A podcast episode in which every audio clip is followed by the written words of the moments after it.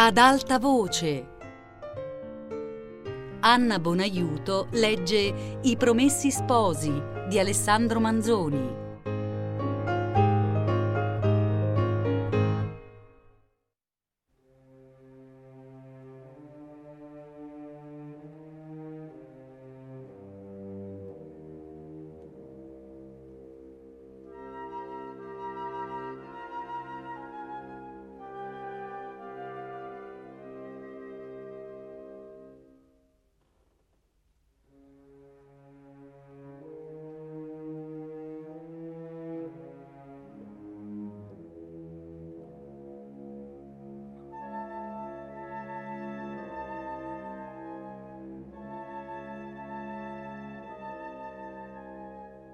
Il giorno seguente, nel paesetto di Lucia e in tutto il territorio di Lecco, non si parlava che di lei, dell'innominato, dell'arcivescovo e di un altro tale che, quantunque gli piacesse molto d'andar per le bocche degli uomini, n'avrebbe in quella congiuntura fatto volentieri di meno. Vogliam dire, il signor Don Rodrigo. Non già che prima d'allora non si parlasse dei fatti suoi, ma eran discorsi rotti, segreti. Bisognava che due si conoscessero bene bene tra di loro per aprirsi su un tale argomento e anche non ci mettevano tutto il sentimento di che sarebbero stati capaci, perché gli uomini, generalmente parlando, quando l'indegnazione non si possa sfogare senza grave pericolo, non solo dimostran meno, ottengono affatto in sé quella che sentono, ma ne sento un meno in effetto. Ma ora chi si sarebbe tenuto di informarsi e di ragionare d'un fatto così strepitoso in cui s'era vista la mano del cielo e dove facevan buona figura due personaggi tali? Uno, in cui un amore della giustizia tanto animoso andava unito a tanta autorità, l'altro, con cui pareva che la prepotenza in persona si fosse umiliata, che la braveria fosse venuta, per dir così, a render l'armi e a chiedere il riposo. A tali paragoni il signor Don Rodrigo diveniva un po' piccino. Allora si capiva da tutti cosa fosse tormentar l'innocenza per poterla disonorare, perseguitarla con un'insistenza così sfacciata, con sì atroce violenza con sì abominevoli insidie. Si faceva in quell'occasione una rivista di tante altre prodezze di quel signore e su tutto la dicevan come la sentivano, incoraggiati ognuno dal trovarsi d'accordo con tutti. Era un sussurro, un fremito generale, alla larga però, per ragione di tutti quei bravi che colui aveva d'intorno. Una buona parte di quest'odio pubblico cadeva ancora sui suoi amici e cortigiani. Si rosolava bene il signor Podestà, sempre sordo e cieco e muto sui fatti di quel tiranno, ma alla lontana anche lui, perché se non aveva i bravi, aveva i birri. Col dottor Razzecca Garbugli, che non aveva se non chiacchiere e cabale, e con altri cortigianelli suoi pari, non s'usava tanti riguardi eran mostrati a dito e guardati con occhi torti, di maniera che per qualche tempo stimaron bene di non farsi vedere per le strade. Don Rodrigo, fulminato da quella notizia così impensata, così diversa dall'avviso che aspettava di giorno in giorno, di momento in momento, stette rintanato nel suo palazzotto, solo coi suoi bravi, a rodersi per due giorni. Il terzo partì per Milano se non fosse stato altro che quel mormoracchiare della gente, forse, poiché le cose erano andate tanto avanti, sarebbe rimasto apposta per affrontarlo, anzi per cercare l'occasione di dare un esempio a tutti sopra qualcheduno dei più arditi.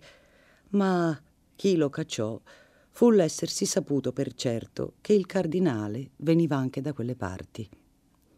Il conte zio il quale di tutta quella storia non sapeva se non quel che gli aveva detto Attilio, avrebbe certamente preteso che, in una congiuntura simile, don Rodrigo facesse una gran figura e avesse in pubblico dal cardinale le più distinte accoglienze. Ora ognun vede come ci fosse incamminato. L'avrebbe preteso e se ne sarebbe fatto render conto minutamente, perché era un'occasione importante di far vedere in che stima fosse tenuta la famiglia da una primaria autorità. Per levarsi da un impiccio così noioso, Don Rodrigo, alzatosi una mattina prima del sole, si mise in una carrozza col griso e con altri bravi, di fuori, davanti e di dietro. E lasciato l'ordine che il resto della servitù venisse poi in seguito, partì come un fuggitivo, come ci sia un po' lecito di sollevare i nostri personaggi con qualche illustre paragone, come Catilina da Roma, sbuffando e giurando di tornar ben presto in altra comparsa a far le sue vendette.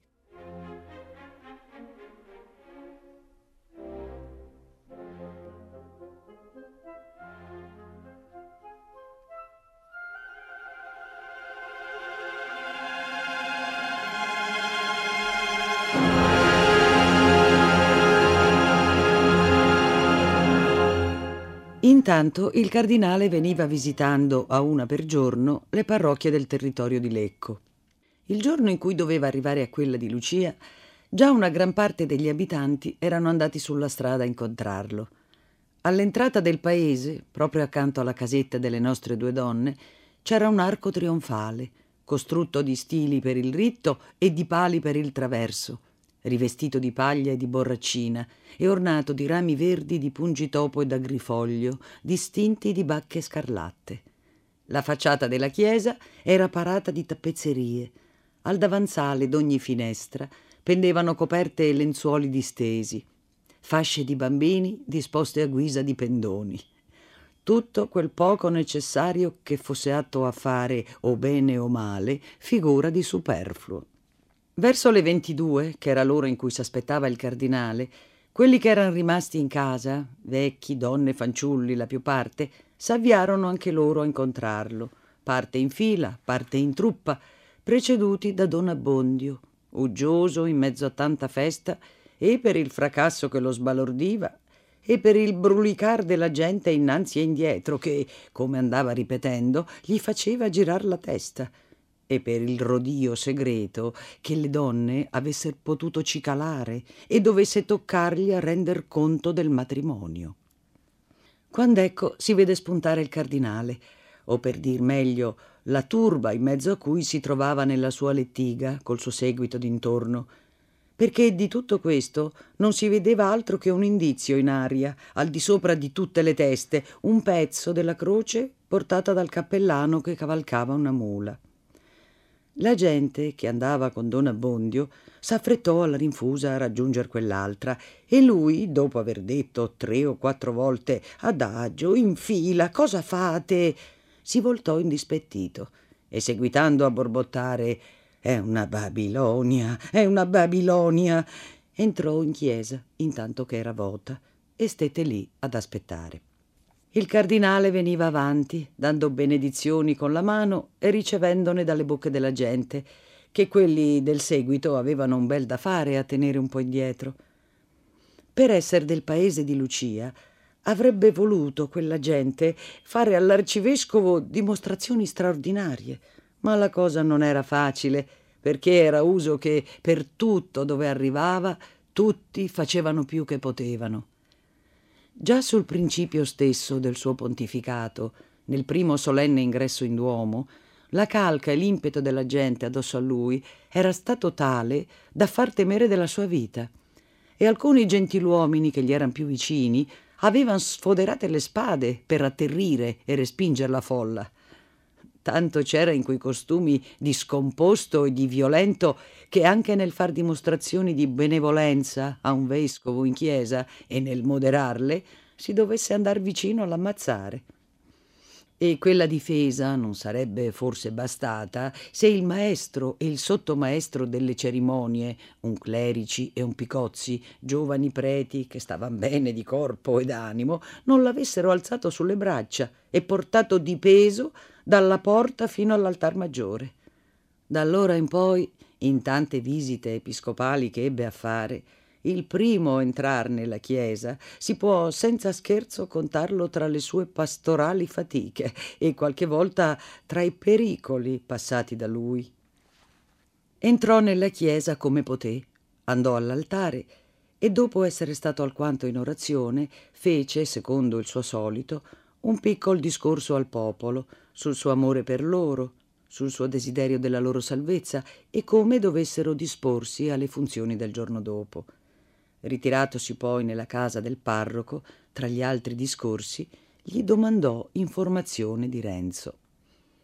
Don Abbondio disse che era un giovine un po' vivo, un po' testardo, un po' collerico, ma a più particolari e precise domande dovette rispondere che era un galantuomo e che anche lui non sapeva capire come in Milano avesse potuto fare tutte quelle diavolerie che avevan detto. In quanto alla giovine, riprese il cardinale, pare anche a voi che possa ora venir sicuramente a dimorare in casa sua? Per ora, rispose don Abbondio, può venire e stare come vuole, dico per ora. Ma, soggiunse poi con un sospiro, bisognerebbe che Vossignoria Illustrissima fosse sempre qui, o almeno vicino. Il Signore è sempre vicino, disse il cardinale. Del resto penserò io a metterla al sicuro. E diede subito ordine che il giorno dopo si spedisse di buon'ora alla lettiga con una scorta a prendere le due donne. Don Abbondio uscì di lì tutto contento che il cardinale gli avesse parlato dei due giovani senza chiedergli conto del suo rifiuto di maritarli. Dunque non sa niente, diceva tra sé. Agnese è stata zitta, miracolo. È vero che sanno a tornare a vedere, ma le daremo un'altra istruzione, le daremo. E non sapeva il pover'uomo che Federico non era entrato in quell'argomento appunto perché intendeva di parlargliene a lungo, in tempo più libero, e prima di dargli ciò che gli era dovuto, voleva sentire anche le sue ragioni. Ma i pensieri del buon prelato per mettere Lucia al sicuro erano divenuti inutili. Dopo che l'aveva lasciata, erano nate delle cose che dobbiamo raccontare.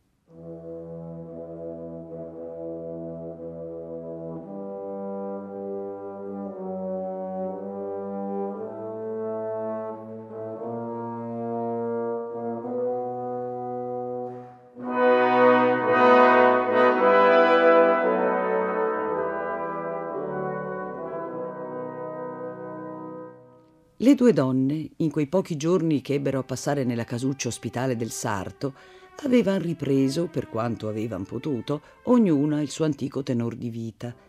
Lucia aveva subito chiesto da lavorare e, come aveva fatto nel monastero, cuciva, cuciva, ritirata in una stanzina, lontano dagli occhi della gente.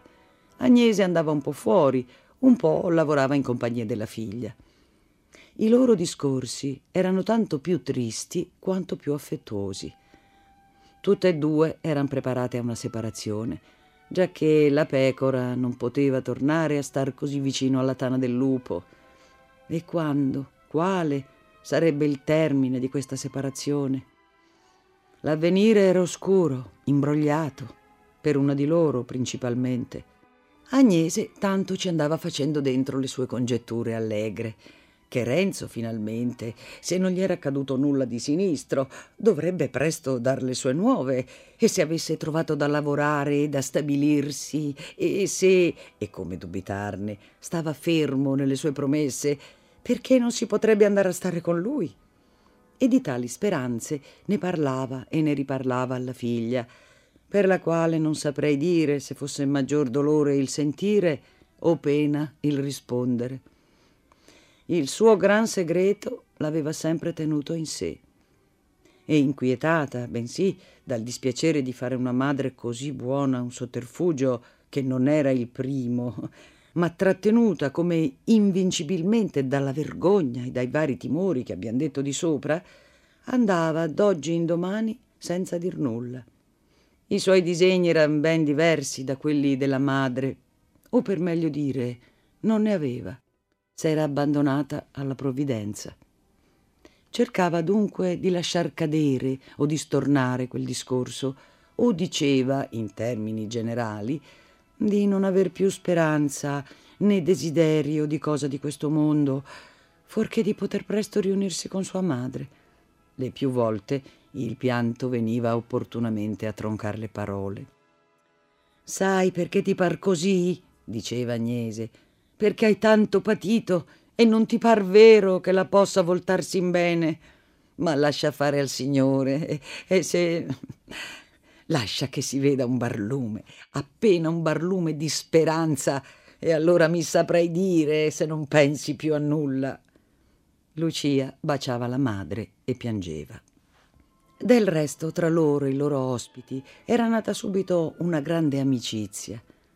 E dove nascerebbe se non tra beneficati e benefattori quando gli uni e gli altri son buona gente?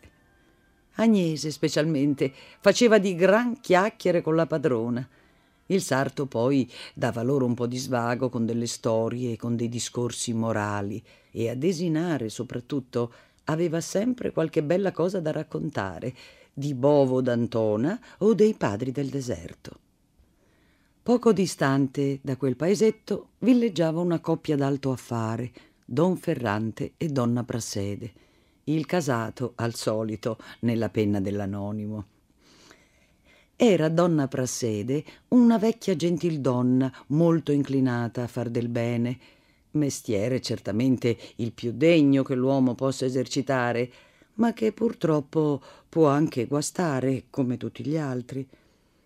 Per fare il bene bisogna conoscerlo e al pari d'ogni altra cosa non possiamo conoscerlo che in mezzo alle nostre passioni, per mezzo dei nostri giudizi, con le nostre idee, le quali bene spesso stanno come possono. Con le idee, donna Prassede si regolava come dicono che si deve fare con gli amici. Ne aveva poche, ma a quelle poche era molto affezionata. Tra le poche ce n'era per disgrazia molte delle storte, e non eran quelle che le fossero men care.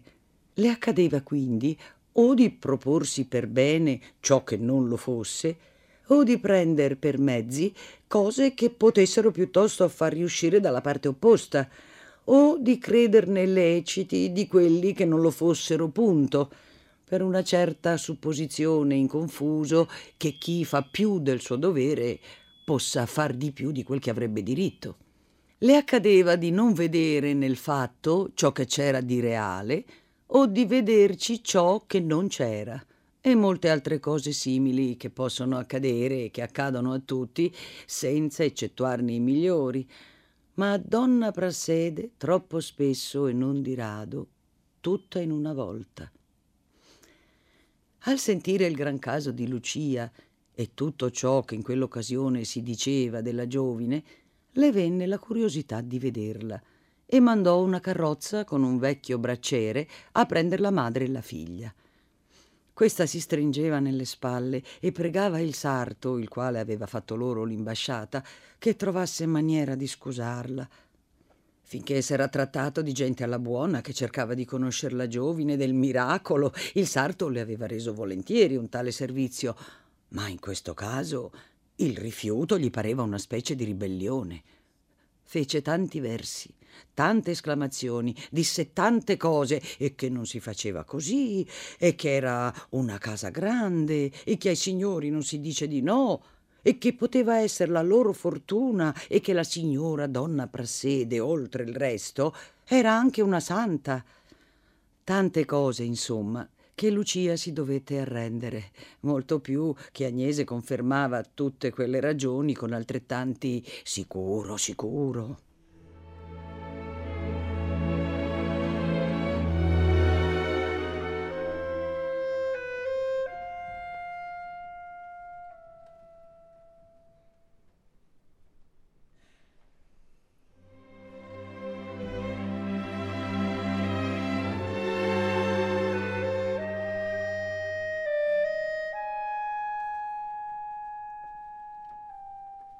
Arrivate davanti alla signora, essa fece loro grande accoglienza e molte congratulazioni.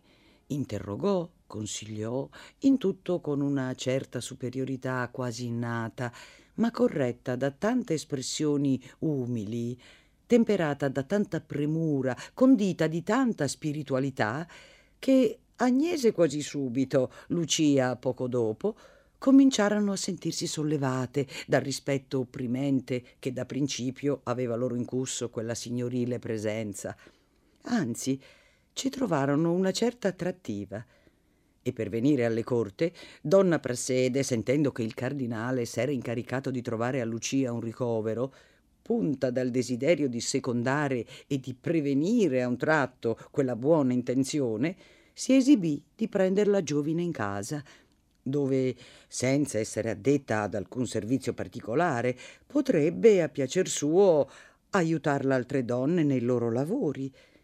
E soggiunse che penserebbe lei a darne parte a Monsignore. Oltre il bene chiaro e immediato che c'era in un'opera tale, donna Prassede ce ne vedeva e se ne proponeva un altro, forse più considerabile, secondo lei, di raddrizzare un cervello, di mettere sulla buona strada chi ne aveva gran bisogno.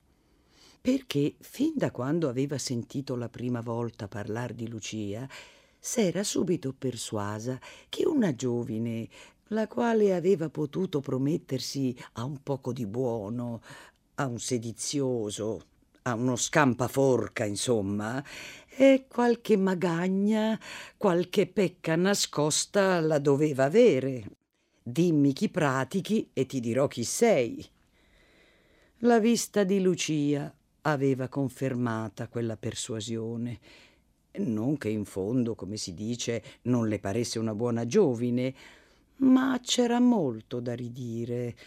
Quella testina bassa, col mento inchiodato sulla fontanella della gola, quel non rispondere o risponder secco secco come per forza, potevano indicar verecondia, ma denotavano sicuramente molta caparbietà.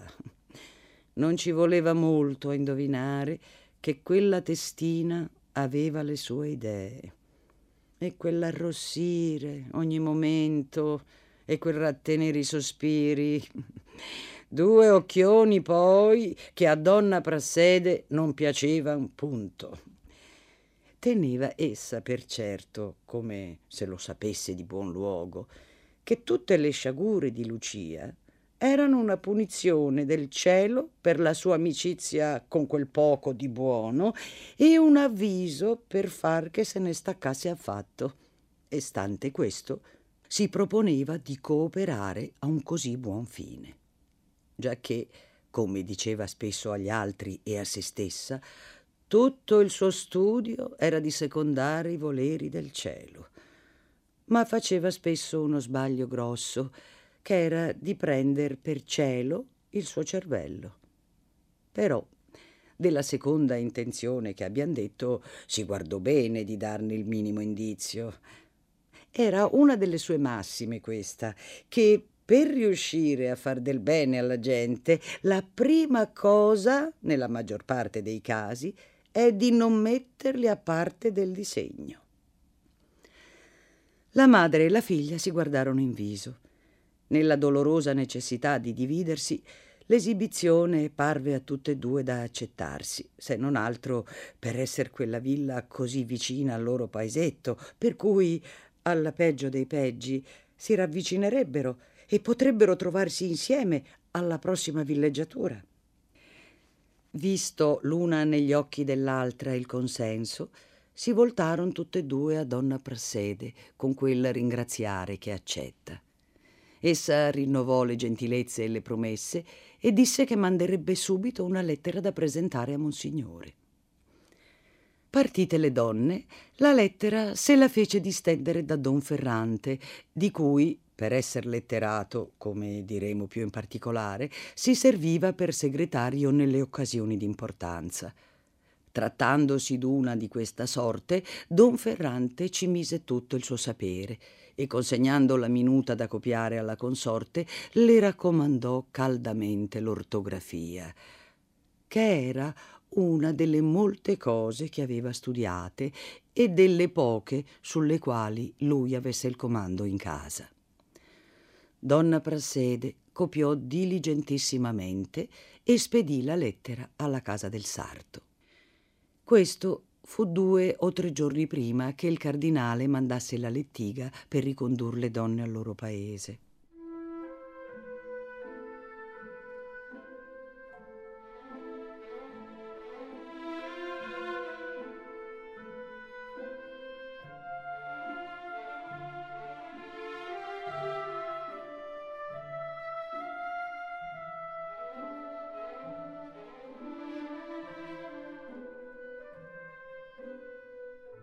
Arrivate, smontarono alla casa parrocchiale dove si trovava il cardinale. C'era ordine di introdurle subito. Il cappellano, che fu il primo a vederle, le eseguì, trattenendole solo quant'era necessario per dar loro, in fretta in fretta, un po' di istruzione sul cerimoniale da usarsi con Monsignore e sui titoli da dargli, cosa che soleva fare ogni volta che lo potesse di nascosto a lui. Era per il pover'uomo un tormento continuo il vedere il poco ordine che regnava intorno al cardinale su quel particolare. Tutto, diceva con gli altri della famiglia, per la troppa bontà di quel benedetto uomo, per quella gran familiarità. E raccontava d'aver perfino sentito più d'una volta coi suoi orecchi rispondergli messer sì e messer no Stava in quel momento il cardinale discorrendo con Don Abbondio sugli affari della parrocchia, di modo che questo non ebbe campo di dare anche lui, come avrebbe desiderato, le sue istruzioni alle donne. Solo nel passar loro accanto mentre usciva e quelle venivano avanti, poté dar loro d'occhio per accennare che era contento di loro e che continuassero da brave a non dir nulla. Dopo le prime accoglienze da una parte e i primi inchini dall'altra, Agnese si cavò di seno la lettera e la presentò al cardinale, dicendo è della signora donna Prassede, la quale dice che conosce molto Vossignoria Illustrissima, Monsignore, come naturalmente tra loro signori grandi si devono conoscere tutti. Quando avrà letto, vedrà. Bene, disse Federigo, letto che ebbe, e ricavato il sugo del senso dai fiori di don Ferrante. Conosceva quella casa quanto bastasse per esser certo che Lucia c'era invitata con buona intenzione e che lì sarebbe sicura dalle insidie e dalla violenza del suo persecutore. Che concetto avesse della testa di donna Prassede non ne abbiamo notizia positiva. Probabilmente non era quella la persona che avrebbe scelta un tale intento, ma, come abbiamo detto o fatto intendere altrove, non era suo costume di disfar le cose che non toccavano a lui per rifarle meglio. Prendete in pace anche questa separazione e l'incertezza in cui vi trovate, soggiunse poi. Confidate che sia per finir presto e che il Signore voglia guidare le cose a quel termine a cui pare che le avesse indirizzate. Ma tenete per certo che quello che vorrà Lui sarà il meglio per voi. Diede a Lucia in particolare qualche altro ricordo amorevole, qualche altro conforto a tutte e due, le benedisse e le lasciò andare.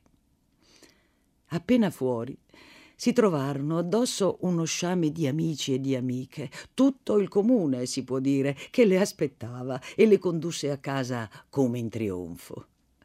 Era tra tutte quelle donne una gara di congratularsi, di compiangere, di domandare, e tutte esclamavano dal dispiacere sentendo che Lucia se ne andrebbe il giorno dopo. Gli uomini gareggiavano nell'offrir servizi, ognuno voleva star quella notte a far la guardia alla casetta. Su quel fatto il nostro anonimo crede bene di formare un proverbio. Volete aver molti in aiuto? Cercate di non averne bisogno. Tante accoglienze confondevano e sbalordivano Lucia. Agnese non si imbrogliava per così poco, ma in sostanza fecero bene anche a Lucia, distraendola alquanto dai pensieri e dalle rimembranze che purtroppo anche in mezzo al frastono le si risvegliavano su quell'uscio, in quelle stanzucce, alla vista di ogni oggetto.